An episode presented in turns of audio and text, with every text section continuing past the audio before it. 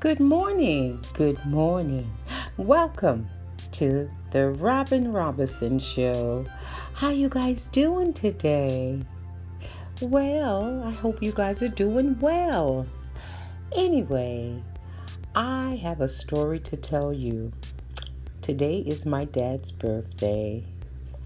Um, what a sad day for me. And you know, you guys, I woke up this morning thinking I was going to be, what a great day it was. I was going to be okay. But I had debating on some things if I was going to talk about the way my father died. Well, I say the way he died, but it was a lot different. He was he was killed. Um but also too i want to talk about addictions you know? There are so many addictions out there. There's drug addictions there's alcohol addictions there is money addiction shopping addictions food addictions you name it there's an addiction for it you know i'm laughing but it is not funny when someone's addicted to whatever even gambling and just if it's not one thing it's another you guys. It's always something. It's like you can't win for losing. But anyway getting back to today is my dad's birthday november 19th and I started out this morning just having a hot cup of coffee, just sitting down like I do all the time and uh, got on the computer. I answered some messages and um, checked a few things off, and and then it dawned on me today's my dad's birthday. Well, you know, we had bonded after so many years and everything, and um, and the sad part it was that I always tell people he died. And most people don't know because I don't talk about it, you know. I have been the gatekeeper for many years, and a lot of things I keep to myself.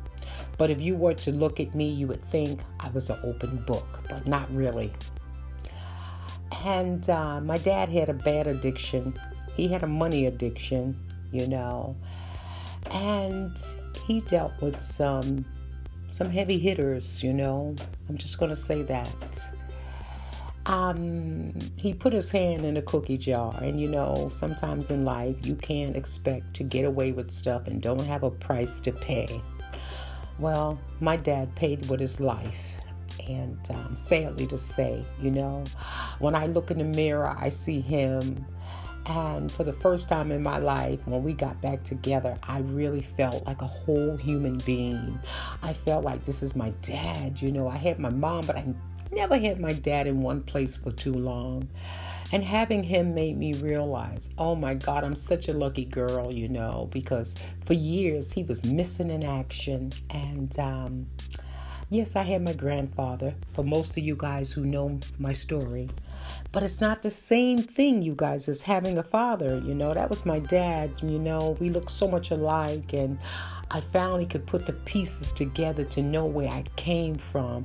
This is the man that contributed to bringing me in this beautiful world, you know. And I was happy to know him. And I fell in love with him all over again, let me tell you. And my dad was a ladies' man. He loved the women. And guess what, you guys? The women loved him. But sadly to say, they say you die, you live by the sword and you die by the sword, you guys. And that's what happened to my father. My father was assassinated. He was, you know, shot eight times. They wanted to make sure he never stood up again in his life. And, and sadly to say, that's exactly what happened. And when I found out about it, I was devastated, you guys. I was devastated. I, I read the newspapers and I saw what happened. I read what happened and I was just so heartbroken, you guys. And then family members started to tell me about him and what happened. So me being a young young girl, I went to his family and I just wanted to know these people. I wanted to know who my family was. I had known my mom's side, but I had never got to know the Puerto Rican side of me. I mean, I looked in the mirror for many years of my life and I didn't know who I was and what I was about. I had no clue. The only family that I've had was my mom's family. And my Aunt Lil used to say to me, You don't look nothing like none of us. And me being a little kid at the time, you know, that's a hurtful thing to say to a little girl. I mean, I don't care if she's 11 or 12. And, you know, for a little girl who doesn't have a dad there, that's that's kind of a hard thing to say to somebody. You don't look like none of the family. Well, guess what? Some of the family don't look like some of the other families. So what's the big deal, you know? But this is how I was thinking in my mind as a little girl, you know. But I, I, didn't see it as a hurtful thing as a kid because sometimes when you're a kid, you know, you kind of brush things over, you know, it goes through one ear and out the other, unless it's really, really a painful conversation that someone would say uh, something about you or to you, you know, guys.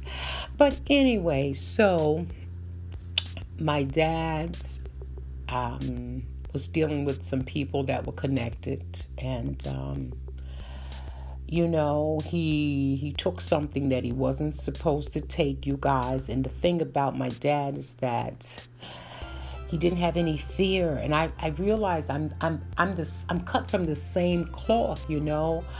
He didn't have any fear when he should have had fear because to touch something that don't belong to you and you know what the consequences is that's a fool. That's a real fool, you guys. But I didn't have the chance to try to save his life or talk any sense into my dad because he shielded me from all of his activity. And I'm glad he did because I wouldn't have wanted to know those people. I mean, I really wouldn't because I've been around those people separate without him.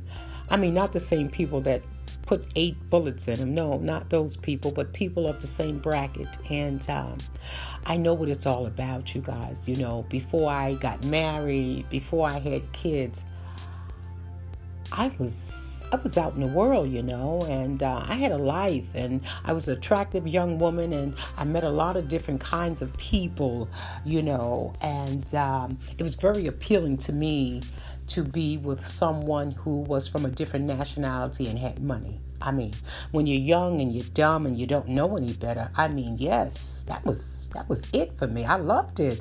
I loved being entertained by someone who liked me, who who I won't say loved me, but liked me and and treated me with respect and bought me things and and um, you know was a person that you just don't mess with. And I think we women are smart enough to know when you come across a man of that stature, you don't play games. But anyway, I got a phone call the other night from one of my girlfriends, and she said, You know, Robin? I said, What? She said, People don't really know you. I mean, they think they know you, but they don't know the life that you had way before. She said, Even your family, they don't really know and you know, I had to think about it for a minute. They have no clue about me. They think they know me, but they, I mean, how could you possibly know me when I was born before you and I had a life? And you know what? It wasn't always good. And I've met some people that were really, really rough people, you know, but I've also met a lot of kind people, a lot of loving, tolerant people, you know, people that will give you the shirt off their backs if they thought you really needed it, you know. But getting back to my dad, you know, I was embarrassed and I was ashamed when I found out that he got killed, and I had to do my little investigating. And uh, and when I met his family, I um, a lot of secrets, you know, and secrets can tear a family apart, you guys. And as I began to be around his family and really enjoy the company that they offered me, they offered me loving arms, you know, just welcoming me, just looking at me, just seeing their son or their brother or their uncle in my face, you know. And I just loved it. For the first time in my life, I had my dad with me. I didn't have to have my stepdad who mistreated me and didn't like me because he had two kids of his own and the other one was not his kid. But nevertheless, in their minds, they would say three kids, but it's okay. Um, but now I had my dad, so I was feeling very, very good about that. And, um, you know, and to lose him in such a short time, I didn't know what I was going to do. I didn't know how I was going to maneuver my life because now, you know, for the first time as a young girl, I mean, every girl needs a dad, you know. I mean, my dad wasn't around to save me when I was being mistreated by somebody else's father, you know. And um, we talked about a lot of stuff, and, and I wanted to know why does my mom hate you so bad? And in turn of that, she hates me too.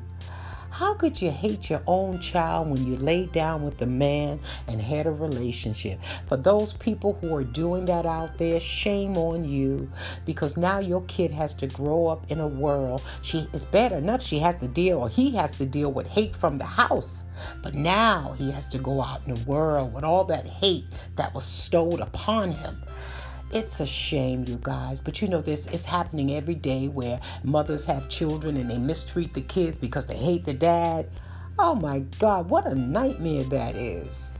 You know, you cannot call yourself a man or a woman if you mistreat your child because you you were the one who laid down with this man and had this kid by.